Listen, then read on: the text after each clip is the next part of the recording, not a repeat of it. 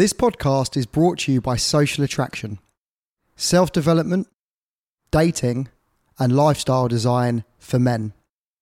For more information, visit www.socialattraction.co.uk. How would you feel if you lost a girlfriend to one of your friends? How would you feel if you lost a client to a supposed competitor? How would you feel if you lost? You can fill in your own gap here. The real question I have is can we lose that which we never truly possess? So there's two things here. There is the term lost, and there is also the term possess. And I'm going to delve into one at a time. The first issue with this type of thinking is the term lost. So if we consider this for a second, why would you be losing something if you genuinely felt like you were the one with the value? If you're the person that's living to your highest ideals, doing the things that you love, following your intuition, and doing the things that need to be done for you to live up to your highest potential, which is an experience that they cannot get anywhere else other than from you. How could you possibly lose clients? In reality, the mindset is that they have lost out on something that you are doing. Let's delve into this because it, it needs further consideration. If you feel like you're the person that is creating value in the world, you're the person that's doing these amazing things and you're living up to what it is that you believe in, it is a gift for other people to be around you. It's a gift for other people to share time with you. That is confidence. That is someone that has their life in order, that is doing something that they believe in and they're not afraid of so called losing out. So that's the first point. If you genuinely believe that you're on the right path in life, you're not going to feel like you've lost anything because, in fact, they're the person that's losing out on spending time with you. Now, I did a podcast a little while ago on the difference between being arrogant and being confident. This is 100% confidence. It is arrogant when you feel like your life is not in order. But if you genuinely believe and feel that your life is completely in order and someone, apparently you lose them, I don't believe you can lose them. But anyway, if you do lose someone, you wouldn't feel like that because you're on your path anyway. Now, the second word that I, I mentioned earlier was the word possession. Now, we never really possess anything in life. If, if, we just think about this, do we possess money? Well, money can be taken away from you at any point. Do you possess property? Well, if you only need to look at historical wars to know that anywhere can get bombed at any time, you might have insurance, but the economy can collapse. Do we possess our clothes? Well, eventually, all clothes will end up being recycled we never really truly possess anything in our life. And again, this is delves into a little bit of, you know, the higher levels of consciousness that, that Buddha was speaking about. But we don't really possess anything in our life. And if we zoom out, we'll recognize that they are just transient in the global scale of our life. When we feel like we possess something, we automatically adopt a fear of losing mindset. Now, the fear of losing that which we already possess is one of the biggest fears that we can feel as human beings. So, how do we counteract that feeling? We are better served to feel grateful to have had the privilege of that person, of that money, of that property, of the clothes, of your girlfriend for the set period that you had them.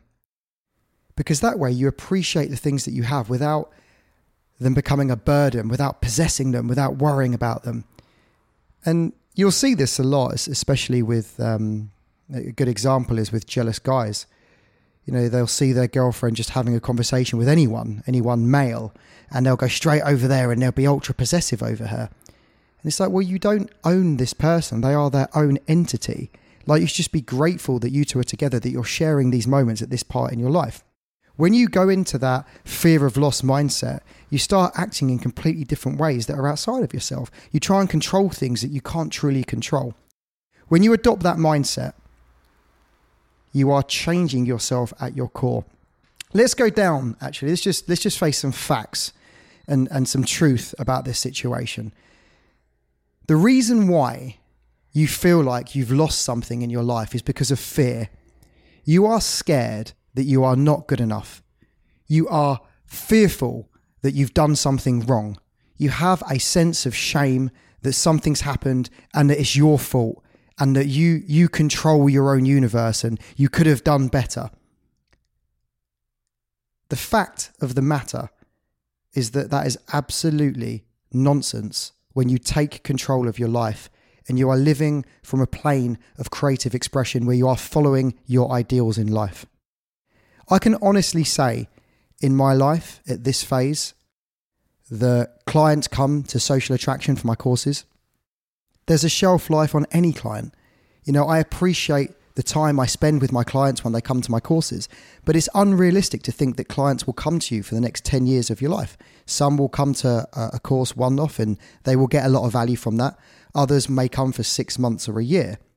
But the point is, if you are adopting the mindset of that you possess and you own these people, it is an unrealistic expectation that you're sitting on yourself because it's outside of your control.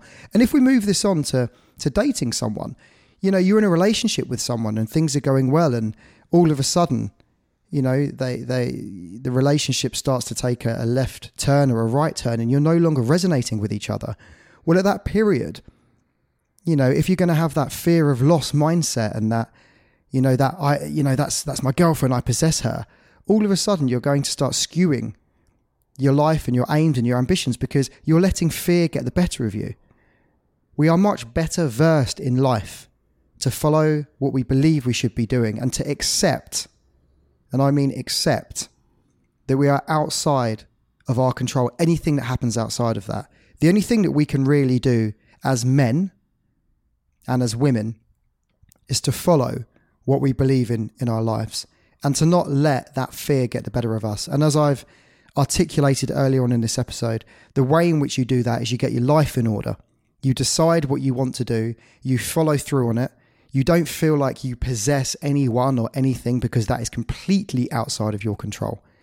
And the more that you begin to start focusing on yourself and where your place is in the world and where your value is, what begins to happen at that phase is that that tension that you once had begins to drift away and you become more calm, more stoic, more relaxed because you're focusing your attention on what's in your control. And if someone comes into your life, you can be grateful for it and when someone goes out of your life, you can be grateful to have spent time with them. And ideally, you've left that person better off for spending time with you. And that's um, something that we'll also cover in another podcast. So, just to wrap this episode up, we can never lose that which we've never truly possessed in the first place. This podcast is brought to you by Social Attraction, self development, dating, and lifestyle design for men. For more information, visit www.socialattraction.co.uk.